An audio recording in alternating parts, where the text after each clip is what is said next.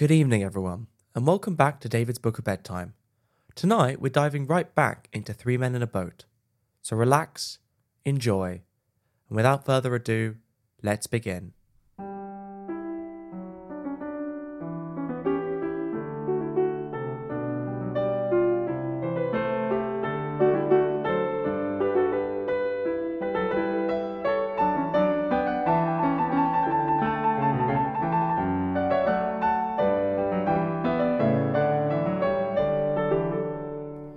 Chapter 9 George is introduced to work. Heathenish instincts of tow lines. Ungrateful conduct of a double sculling skiff. Towers and towed. A use discovered for lovers. Strange disappearance of an elderly lady. Much haste, less speed. Being towed by girls, exciting sensation. The missing lock or the haunted river. Music. Saved. We made George work now we had got him. He did not want to work, of course, that goes without saying. He had had a hard time in the city, so he explained. Harris, who was callous in his nature and not prone to pity, said, Ah, and now you're going to have a hard time on the river for a change. Change is good for everyone. Out you get. He could not in conscience, nor even George's conscience, object, though he did suggest that perhaps it would be better for him to stop in the boat and get tea ready while Harris and I towed, because getting tea was such a worrying work, and Harris and I looked tired. The only reply we made to this, however, was to pass him over the tow line, and he took it and stepped out. There's something very strange and unaccountable about a tow line. You roll it up with as much patience and care as you would take to fold up a new pair of trousers, and five minutes afterwards, when you pick it up, it is one ghastly, soul revolting tangle. I do not wish to be insulting, but I firmly believe if you took an average tow line and stretched it out straight across the middle of a field and then turned your back on it for 30 seconds, that, when you looked round again, you would find it had got itself all together in a heap in the middle of the field, and had twisted itself up and tied itself into knots, and lost its two ends and become all loops, and it would take you a good half hour sitting down there on the grass and swearing all the while to disentangle it again. That is my opinion of tow lines in general, of course. There may be honourable exceptions. I do not say that there are not. There may be tow lines that are a credit to their profession. Conscientious, respectable tow lines. Tow lines do not imagine they are crotchet work and try to knit themselves up into antimacassars the instant they are left to themselves. I say there may be such tow lines. I sincerely hope there are, but I have not met with them. This tow line I had taken in myself just before we had got to the lock. I would not let Harris touch it because he is careless. I had looped it round slowly and cautiously, and tied it up in the middle, and folded it in two, and laid it down gently at the bottom of the boat. Harris had lifted it up scientifically and had put it into George's hands. George had taken it firmly and held it away from him, and had begun to unravel it as if he were taking the swaddling cloth off a newborn infant and before he had unwound a dozen yards, the thing was more like a badly made doormat than anything else. It's always the same, and the same sort of thing always goes on in connection with it. The man on the bank who is trying to disentangle it thinks all the fault lies with the man who rolled it up. When a man up the river thinks a thing, he says it. What have you been trying to do with it? Make a fishing net of it? You've made a nice mess, you have. Why couldn't you wind it up properly, you silly dummy? He grunts from time to time as he struggles wildly with it, and lays it out flat on the towpath, and runs round it trying to find the end. On the other hand, the man who wound it up thinks the whole cause of the muddle rests with the man who is trying to unwind it. It was all right when you took it, he claims indignantly. Why don't you think what you're doing? You go about things in such a slapdash style. You'd get a scaffolding pole entangled, you would. And they feel so angry with one another that they would like to hang each other with the thing. Ten minutes go by, and the first man gives a yell and goes mad and dances on the rope and tries to pull it straight by seizing hold of the first piece that comes to his hand and haul at it. Of course, this only gets it into a tighter tangle than ever. Then the second man climbs out of the boat and comes to help him, and they get in each other's way and hinder one another.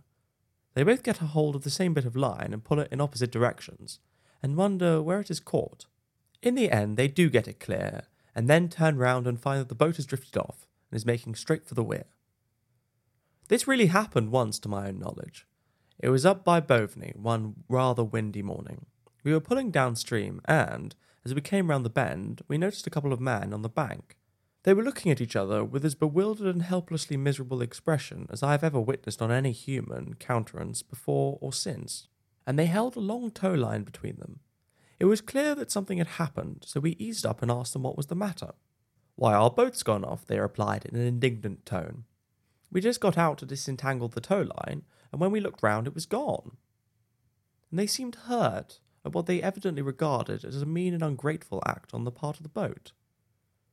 We found the truant, for them, half a mile further down, held by some rushes, and we brought it back to them.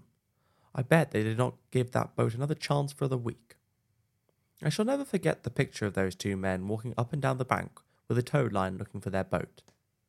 One sees a good many funny incidents up the river in connection with towing. One of the most common is the sight of a couple of towers walking briskly along, deep in animated discussion, while the man in the boat, a hundred yards behind them, is vainly shrieking to them to stop and making frantic signs of distress with a scull. Something has gone wrong. The rudder has come off, or the boat hook has slipped overboard, or his hat has dropped into the water and is floating rapidly downstream. He calls them to stop, quietly and gently, and politely at first. Hi, s- stop a minute, will you? he shouts cheerily. I've dropped my hat overboard. Then, hi, Tom, Dick, can't you hear me? Not quite so affable this time. Then, hi, confound you, you dunderhead idiots. Hi, stop, oh, you. After that, he springs up and dances about, and roars himself red in the face, and curses everything he knows. And then the small boys on the bank stop and jeer at him, and pitch stones at him as he is pulling along past them at the rate of four miles an hour, and can't get out. Much of this sort of trouble would be saved if those who are towing would keep remembering that they are towing and give a pretty frequent look round to see how their man is getting on. It is best to let one person tow. When two are doing it, they get chatting and forget, and the boat itself, offering as it does but little resistance, is of no real service in reminding them of the fact. As an example of how utterly oblivious a pair of towers can be to their work, George told us later on in the evening, when we were discussing the subject after supper, of a very curious incident. He and three other men, so he said, were sculling a heavily laden boat up from Maidenhead one evening, and a little above Cookham Lock, they noticed a fellow and a girl walking along the towpath, both deep in apparently interesting and absorbing conversation. They were carrying a boat hook between them, and attached to the boat hook was a tow line which trailed behind them, its end in the water. No boat was near, no boat was in sight. There must have been a boat attached to that tow line at some time or other, that was certain. But what had become of it, what ghastly fate had overtaken it, and those who had been left in it, was buried in mystery. Whatever the accident may have been, however, it had in no way disturbed the young lady and gentleman who were towing. They had the boat hook and they had the line, and that seemed to be all they thought necessary to their work. George was about to call out and wake them up, but at that moment a bright idea flashed across him, and he didn't. He got the hitcher instead and reached over and drew in the end of the tow line, and they made a loop in it, and pulled it over their mast, and then tidied up their sculls and went down in the stern and lit their pipes. And that young man and young woman towed these four hulking chaps in a heavy boat up to Marlow. George said he never saw much thoughtful sadness concentrated into one glance before, as when, at the lock, that two couple grasped the idea that for the last two miles they had been towing the wrong boat. George fancied that if it had not been for the restraining influence of the sweet woman at his side, the young man might have given way to violent language. The maiden was the first to recover from her surprise, and when she did, she clasped her hands and said wildly, Oh, Henry, where is Auntie? Did they ever recover the old lady? asked Harris. George replied he did not know. Another example of the dangerous want of sympathy between tower and towed was witnessed by George and myself once up near Walton. It was where the towpath shelves gently down into the water, and we were camping on the opposite bank, noticing things in general. By and by, a small boat came in sight, towed through the water at tremendous pace by a powerful barge horse, on which sat a very small boy. Scattered about the boat, in dreamy and reposeful attitudes, lay five fellows, the man who was steering having a particularly restful appearance. I should like to see him pull the wrong line, murmured George as they passed. And at that precise moment the man did it, and the boat rushed up the bank with a noise like the ripping of 40,000 linen sheets. Two men, a hamper, and three oars immediately left the boat on the larboard side and reclined on the bank. And one and a half moments afterwards, two men disembarked from the starboard and sat down among boat hooks and sails and carpet bags and bottles. The last man went on for twenty yards further, and then got out on his head. This seemed to sort of lighten the boat, and it went on much easier, the small boy shouting at the top of his voice and urging his steed into a gallop. The fellows sat up and stared at one another. It was some seconds before they realized what had happened to them, but when they did, they began to shout lustily for the boy to stop. He, however, was too much occupied with the horse to hear them, and we watched them, flying after him until the distance hid them from view. I cannot say I was sorry at their mishap. Indeed, I only wish that all the young fools who have their boats towed in this fashion, and plenty do, could meet with similar misfortunes. Besides the risk they run themselves, they became a danger and annoyance to every other boat they pass. Going at the pace they do, it is impossible for them to get out of anybody else's way, or for anybody else to get out of theirs. Their line gets hitched across your mast and overturns you, or it catches somebody in the boat and either throws them into the water or cuts their face open. The best plan is to stand your ground and prepare to keep them off with the butt end of a mast. Of all experiences in connection with towing, the most exciting is being towed by girls. It is a sensation that nobody ought to miss. It takes three girls to tow always. Two hold the rope, and the other one runs round and giggles. They generally begin by getting themselves tied up.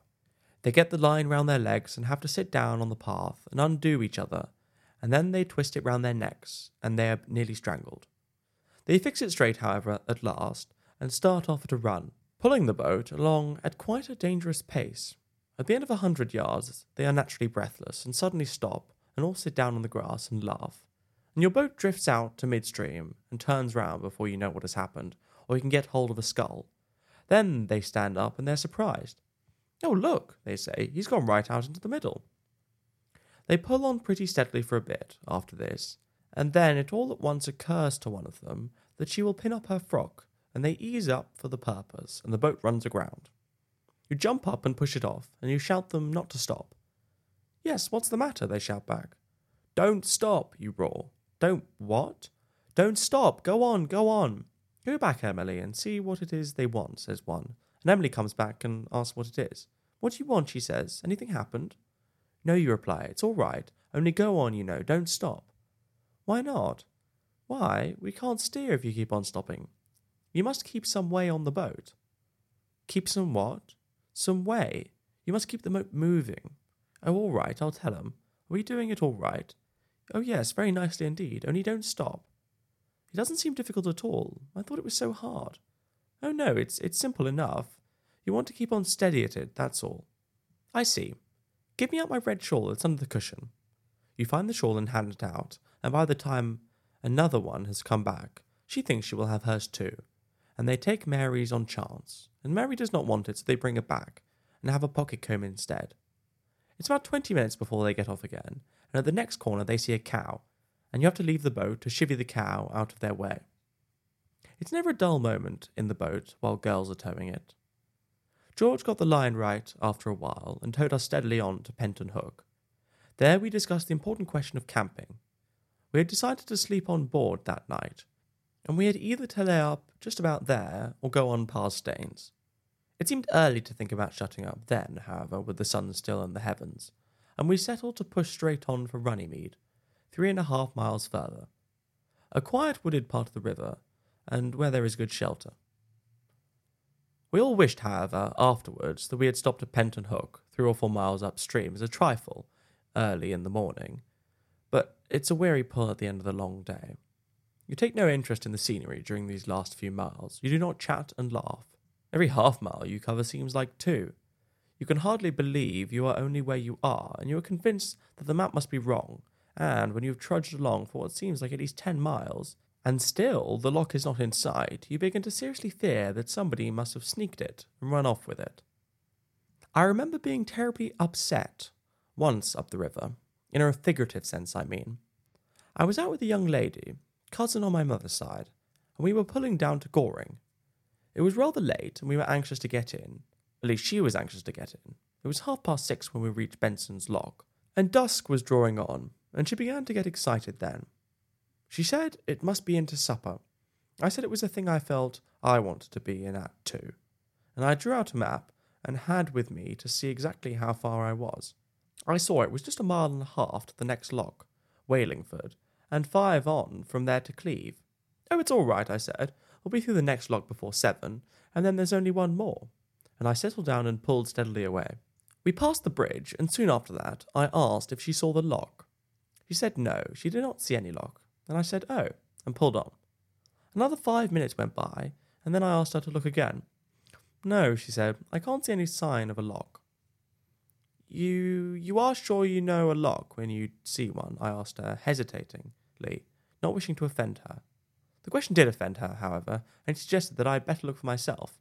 So I laid down the sculls and took a view. The river stretched out straight before us in the twilight for about a mile. Not a ghost of a lock was to be seen. You don't think we've lost our way, do you? asked my companion. I did not see how that was possible, though, as I suggested, we might have somehow got into the Weir stream and be making for the falls. This idea did not comfort her in the least, and she began to cry. She said we should both be drowned, and it was a judgment on her for coming out with me. It seemed like an excessive punishment, I thought, but my cousin thought not, and hoped it would all be over soon enough. I tried to reassure her and to make light of the whole affair. I said that the fact evidently was that I was not rowing as fast as I fancied I was, but that we should soon reach the lock now, and I pulled on for another mile. Then I began to get nervous myself. I looked again at the map. There was the Wallingford lock, clearly marked, a mile and a half below Benson's. It was a good, reliable map, and, besides, I recollected the lock myself. I had been through it twice. Where were we? What had happened to us? I began to think it must be a dream, and that I was really asleep in bed and should wake up in a minute and be told it was past ten. I asked my cousin if she thought it could be a dream, and she replied that she was just about to ask me the same question, and then we both wondered if we were both asleep, and if so, who was the real one that was dreaming, and who was the one that was only a dream. It got quite interesting. I still went on pulling, however, and still no lock came in sight, and the river grew more and more gloomy and mysterious under the gathering shadows of night, and things seemed to be getting weird and uncanny. I thought of hobgoblins and banshees and will o' the wisps, and those wicked girls who sit up all night on the rocks and lure people into whirlpools and things. And I wished I had been a better man and knew more hymns. And in the middle of these reflections, I heard the blessed strains of He's Got 'em On played, badly, on a concertina. I knew we were saved. I do not admire the tones of a concertina as a rule, but oh, how beautiful the music seemed to us both then far, far more beautiful than the voice of Orpheus or the lute of Apollo, or anything of that sort could have sounded. Heavenly melody, in our then state of mind, would have only still further harrowed us. A soul moving harmony, correctly performed, we should have taken as a spirit warning, and have given up all hope. But about the strains of He's Got 'em On jerked spasmodically and with involuntary variations out of a wheezy accordion, there was something singularly human and reassuring. The sweet sounds drew nearer, and soon the boat from which they were worked lay alongside us. It contained a party of provincial 'Arrys and 'Arriets out for a moonlight sail. There was not any moon, but that was not their fault. I never saw more attractive, lovable people in all my life. I hailed them and asked them if they could tell me the way to Wattlingford Lock, and I explained that I had been looking for it for the last two hours. Wattlingford Lock, they answered. Lord love you, sir, that's been done away with for over a year now. There ain't no Wattlingford lock now, sir. You're close to Cleeve now. Blow me tight, if here ain't a gentleman been looking for the Wattlingford lock, Bill. I'd never thought of that. I wanted to fall upon their necks and bless them, but the stream was running too strong just there to allow of this, so I had to content myself with a mere cold sounding words of gratitude. We thanked them over and over again, and we said it was a lovely night and we wished them a pleasant trip and I think I invited them all to come over and spend a week with me. And my cousin said her mother would be so pleased to see them. And we sang the soldiers' chorus out of Faust and got home in time for supper after all. Well, there we go. That was chapter 9 of Three Men in a Boat. Thank you all so much for listening. If you enjoyed this episode, consider sharing with a friend or even leaving a review on Apple Podcasts. But for now, have a wonderful evening get some very well deserved rest, and see you on Monday for the continuation of our story.